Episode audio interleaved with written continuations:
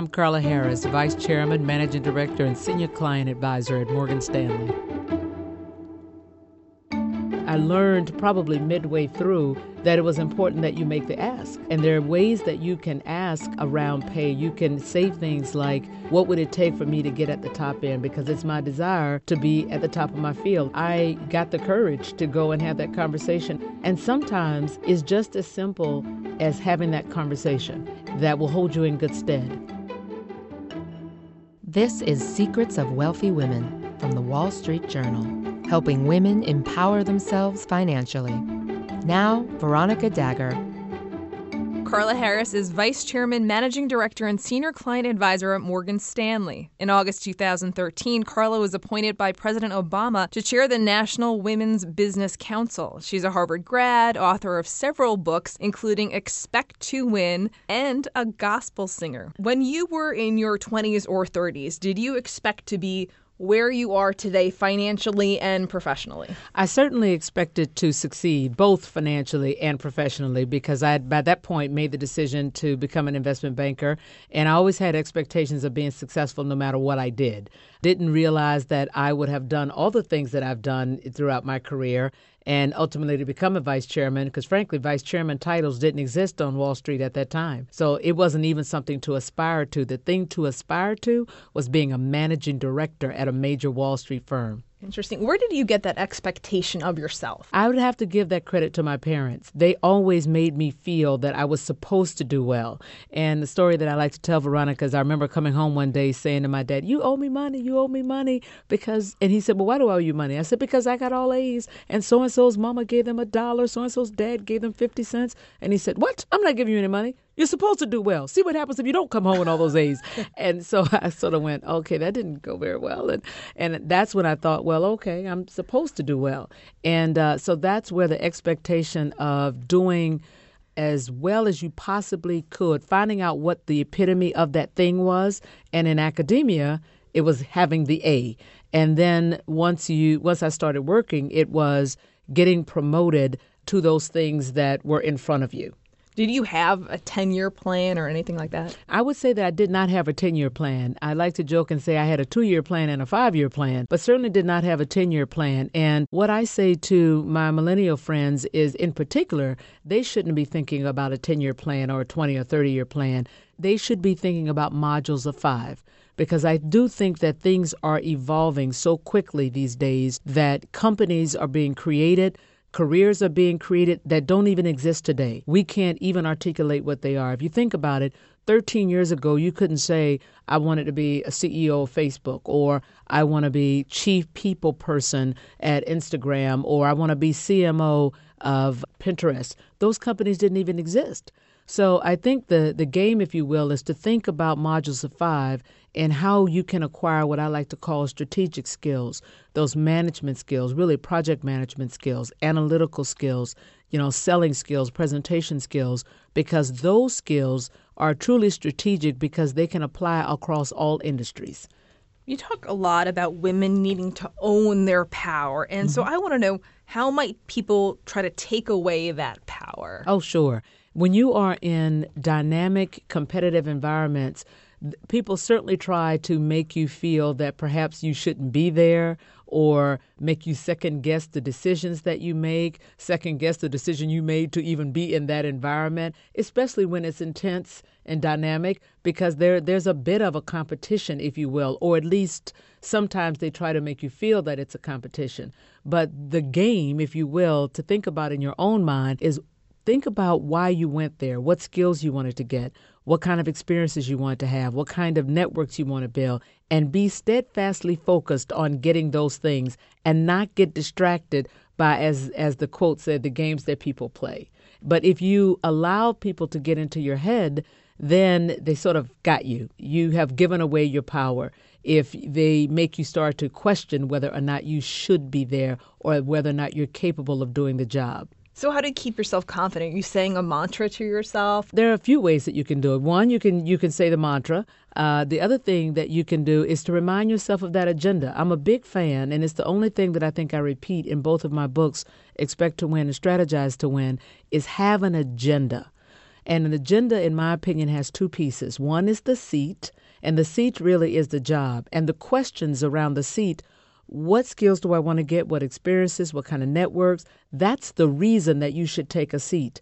The next part of the agenda is the house, right? And that's where you're doing it. So why do I want to go to that company? What kind of career trajectory do they offer me? What kind of career platform will I have there? Are there people there that already seem like they could be committed to my success? Or I think that I could get interested in being committed to my success? Do I have a respected voice? Those are all the reasons that you go to a house. So once you've made that decision and you have that agenda, when things don't go well, you won't make an emotional decision about your career. You can go back to that agenda and say, have I fully prosecuted the seat? Is that what's going on here? Well, I'm not really loving life right now, or this is not going well. And if the answer is you haven't fully prosecuted the seat, then you should not necessarily leave that seat. And then you go and say, well, do I still like the house? Are they, their values aligned with mine? Do I feel like I have a voice? Am I supported? Do I have a sponsor, or can I get a sponsor here? And if the answer is yes, then you're in the right seat, in the right house. Now it's easy to diagnose the problem. The problem then means there's probably a person that is confounding your success. And studies show that most women in particular leave organizations because of one person. And that's when it's time, Veronica, to remind yourself that there isn't a person born that you can't get around. And when you're feeling stuck, that means you haven't invested enough in the people in your environment, because it's the relationships that really create the mobility in an organization. What's the biggest career obstacle you overcame? I will tell you, it's not knowing some of the, the pearls, as I like to call them, that I'm talking to you about right now. I really did buy, coming out of Harvard Business School, the whole concept of a meritocracy. If you're smart and you work hard, you'll get to the top. But there are so many other things that really inform your success equation. So I'd say that was the biggest obstacle, is not understanding that it wasn't just about working hard and, and it wasn't just about being smart. Why do you think so many women feel that way? You have to admit, the meritocracy is sold pretty hard across all industries. I can't think of one company that I talked to coming out of business school that didn't say, you work hard, you're smart, you can get to the top here, just deliver. Everybody sells it, even to this day. But I would think, and I'm generalizing here, but some women have a tendency more to believe that than others. Do you no, have any sense of why? I, act- I actually think everybody buys it coming out of graduate school or coming out of college. Um, I do think, though, that it may be it may take a little longer. And as you know, Veronica, I don't often give gender-specific advice, but I may say that it may take a little bit longer for women to get it because they may be a little slower to form those relationships that really matter, especially in a male-dominated environment where informally a senior guy may talk to a junior guy, or may invite, invite that person out to golf, or may invite that person out to drinks. And once you get exposed to that and those kinds of conversations, then you start to realize how important those conversations are. So if you're slower to get invited to those kinds of things where you can have that aha moment, it's going to take you a little longer to figure out that those relationships do matter. How would you describe the current gender pay gap? Well, I do think we're getting a little bit closer, especially given that some companies have signed on to actually publish the pay differentials or to publish what they're paying people across the board. And I do think, frankly, that the millennials, and this is one of the many reasons that I'm excited about that generation, I do think that they're going to accelerate that kind of transparency, because one of the things I think that they demand in their workplace is transparency. They want transparency around pay. They want transparency around career trajectory and career movement. They want transparency around feedback. So I do think that that transparency demand will probably move more companies into the space where they want to publish that, or at least, you know, give the general brackets, if you will. How did you personally overcome gender pay gap issues? Well, I'll tell you, you never really know how big the gap is, right? Because it, in most companies, one person should not disclose to the other what they're making. So there's really no way, unless you're looking at somebody's W two, to really be able to tell. But I will say that I learned probably midway through that it was important that you make the ask. you know, and there are ways that you can ask around pay. You can say things like, you know, am I at the top of my class? Or where am I in in the class of people that came in with me? Or, you know, I've done my homework and the market pays this for C M O. And so it feels like I'm at the low end or the middle end, or how are you guys thinking about that? Or what would it take for me to get at the top end? Because it's my desire to be at the top of my field. And that also means uh, with respect to pay. So it's getting over any fear that you might have to have those conversations about compensation. And I'll tell you, Veronica, it was a colleague of mine who said to me one time, oh, well, I just tell them what I want to get paid. And I thought, whoa, what, what language do you use to say that? But it, it made me think, and it got me to the point where I got the courage to go and have that conversation about the fact that compensation was important to me. And sometimes it's just as simple as having that conversation and at least provoking a bigger conversation around that that will hold you in good stead. There's a new class of blockbuster drugs, drugs like Ozempic. They're changing bodies. And all of a sudden, just the weight starts falling off. Fortunes. It just got too expensive. They're just bank breakers. And industries. There was a lot of excitement. There was a lot of skepticism. The impact of these drugs, from business to health, is just beginning. From the Journal, Trillion Dollar Shot. Find it in the Journal feed wherever you get your podcasts. For more insights, enable the Wall Street Journal skill on any device with Amazon Alexa. Get all of our podcasts, as well as the latest news and market updates. The Wall Street Journal. Listen ambitiously.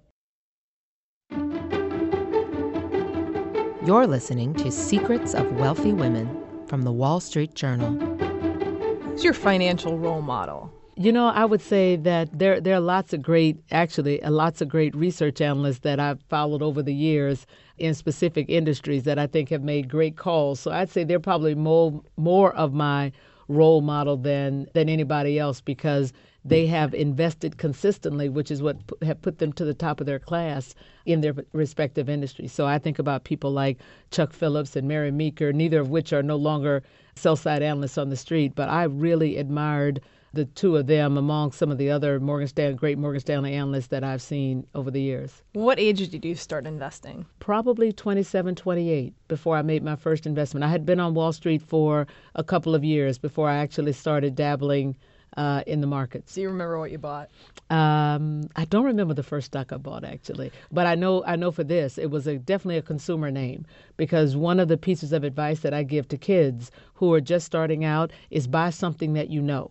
You know, if you wear Nike sneakers, buy Nike. If you uh, eat McDonald's, buy McDonald's, because you want to get in the habit of having a feeling of affinity towards that thing that you bought, that you invested in. And then you can start to buy things that you are researching that you may not necessarily be touching. How did you learn what you know about investing? I learned a lot of it after I started working, actually. I didn't, I, I was not really following the market avidly as an investor when I was in college or when I was in business school. I was interested in it, obviously, but I was interested more from an institutional standpoint, because I came right out of H B S and went into mergers and acquisitions.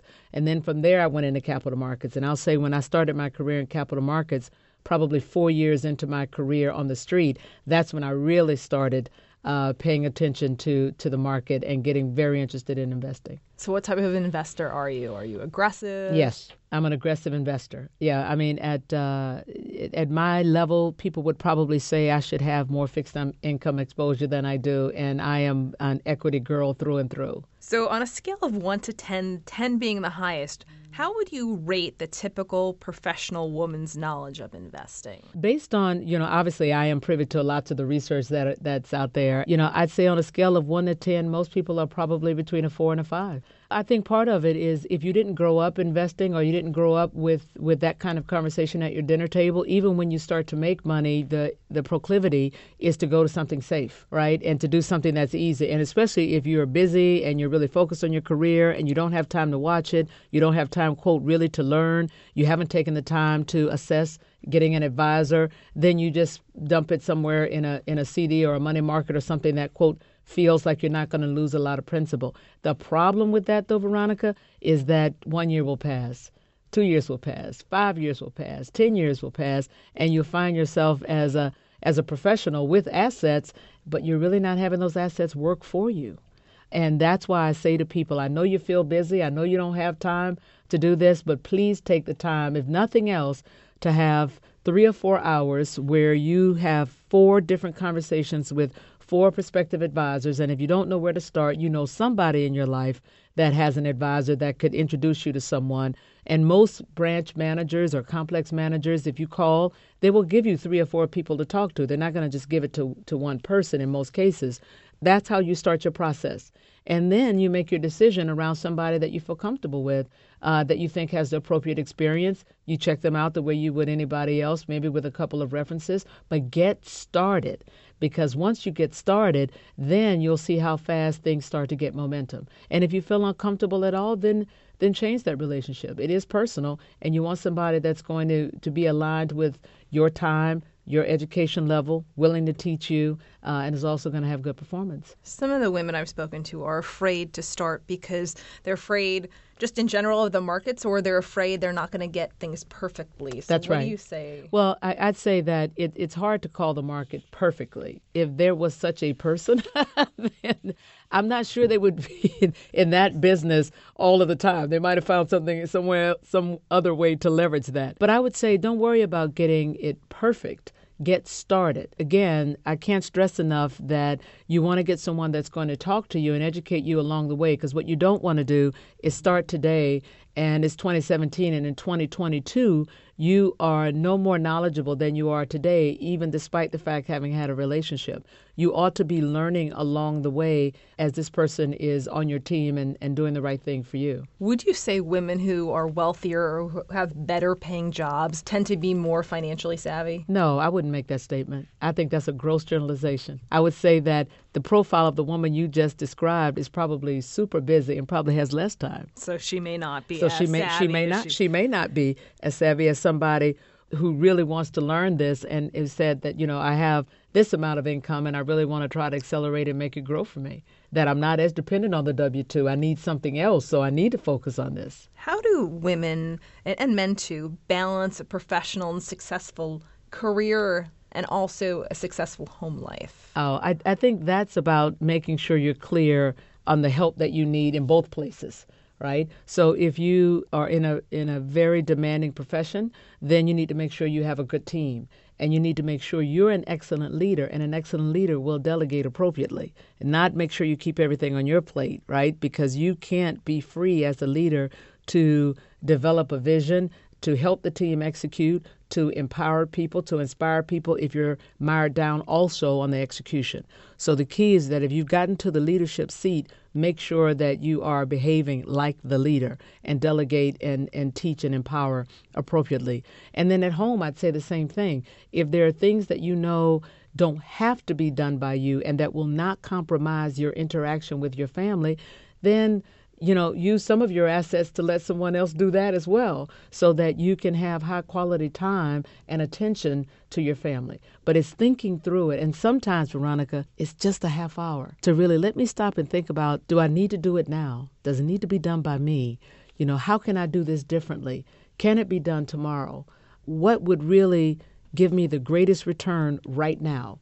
And sometimes you can't think about it in the moment, but if you thought about it when you got held up for twenty minutes, then you could prosecute it differently this afternoon. Now we're hearing more and more women are out earning the guys they're married to. Wondering, I know you're married, I'm not sure what this, your financial situation is there, but if you are in that situation, how do you handle that? I think you need to have those conversations before you get married about the, the what-if scenarios, just like you'd have what-if scenarios about a number of things before you marry that person. If something happens to me, will you take care of my parents? If I get hit by a bus, will you still be there? You know, all the kinds of things, all the what-if questions that you you generally would have with somebody that you're thinking about living the rest of your life with. Uh, but I think you should have the money conversation too, and don't shy away from that, because if that is a problem now, it can be a really big problem later because you don't know what's going to happen. You may get a big opportunity that you're not even expecting today, and that person unfortunately may lose their livelihood. Then how do you pivot as a couple? How do you think about it as one unit? So I don't think it should be something that you worry about or handle after you get married. I think it should be something that you talk about before you get married. What would you like to have known about money when you were thirty that you wish you, you knew then that you know now? Yes, I, I would have. I wish that I had been probably more well-versed around real estate, I would say, because I'll never forget the biggest money mistake I think I made is my mother tried to get me to buy some land when I was twenty-six. And notice I said I started really investing at twenty-seven, right?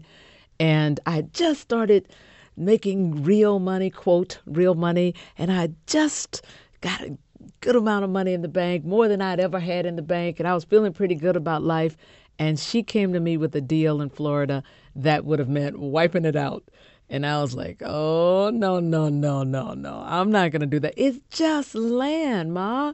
You know, where's the return? Of, you know, how do I know it's going to appreciate? Boy, was that a bad move. That was a bad move because not only did it appreciate, it appreciated markedly. And I I would have been up easily fourfold, easily fourfold. But I couldn't see it because I didn't know enough about real estate, and nor did I take the time to access my resources to ask someone. And that's often a mistake that we make as well. You have resources around you, but then you don't ask the question.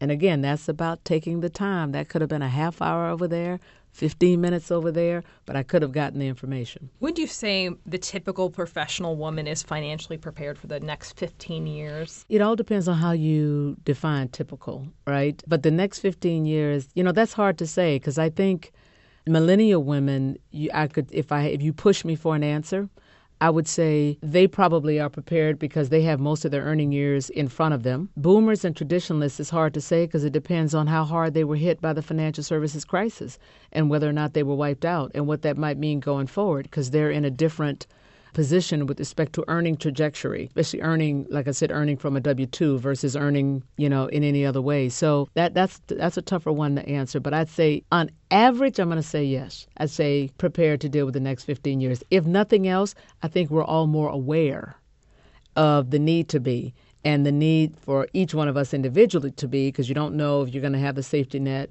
of Social Security and other things, because a lot of those things, you know, one could argue could be at risk. So I think that conversation has bubbled up enough that people are at least aware and thinking about it. So therefore, I would say we are prepared.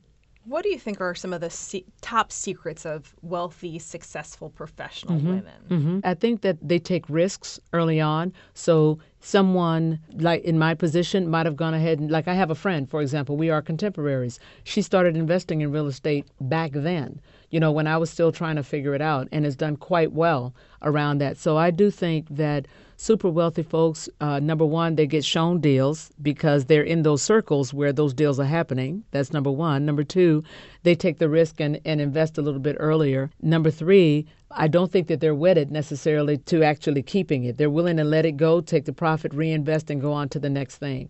And I think that you need to be willing to do that as well and not say, okay, well, I've made this amount. Let me let me ride it some more before actually it goes across the crest.